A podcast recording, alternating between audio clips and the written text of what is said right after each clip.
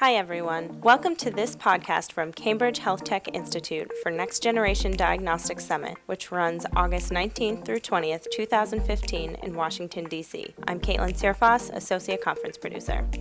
We have with us today one of our chairs from the Molecular Diagnostics for Infectious Disease Conference, Reiner Babiel, PhD, Executive Director of Consulting at RBDC. Dr. Babiel, thank you for joining us. What kind of impact has NGS had on the infectious disease diagnostics field? Well, NGS has developed as a key enabling technology for infectious diseases over the last couple of years. And I think this could only be compared to the discovery and application of PCR technology in the 80s of the last century. So, in essence, it has revolutionized the entire field of infectious diseases on many levels. What are some key advancements scientists and technology developers have made in diagnostic sequencing this past year? Yeah, I think if you would only look at a year, actually, so I think this is probably underestimating the advancements which have been coming up through this entire field. So I think we rather look a little bit broader over the last couple of years. Here, I would say the latest advancement I have seen is the application of NGS sequencing to healthcare questions which are of impact to patients. Meaning, for example, there have been really nice studies around infections of MRSA in special care units for babies, and these studies actually have been uh, fruitful in a way actually that even very rare traces of infections have been able to detect and also to assess quantitatively. So this has never been able with predicate technologies.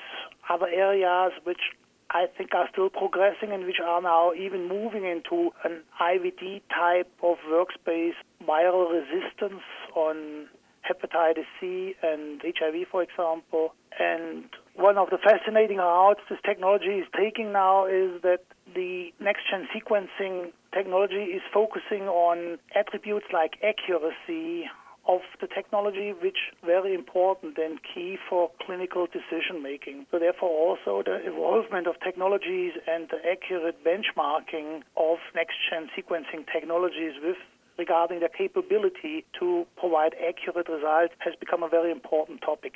And what are you most looking forward to at the Molecular Diagnostics for Infectious Disease Conference?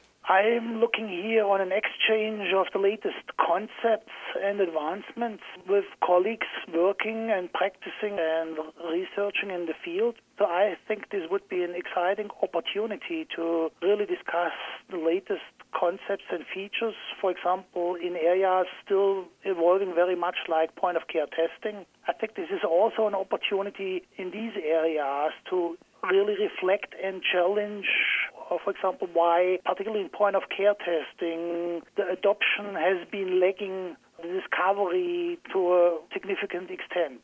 So even so, a lot of these concepts have been tossed out already during the last couple of years. I think the clinical adoption and the clinical value has not been presented sufficiently. So I think this is, for me, an avenue to further explore and understand what can be done in this particular area.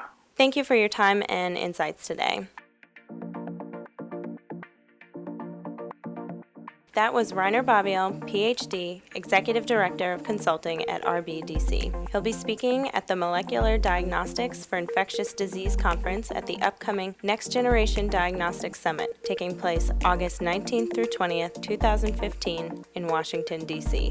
If you'd like to hear him in person, go to www.nextgenerationdx.com for registration information and enter the key code podcast. I'm Caitlin Sierfoss. Thank you for listening.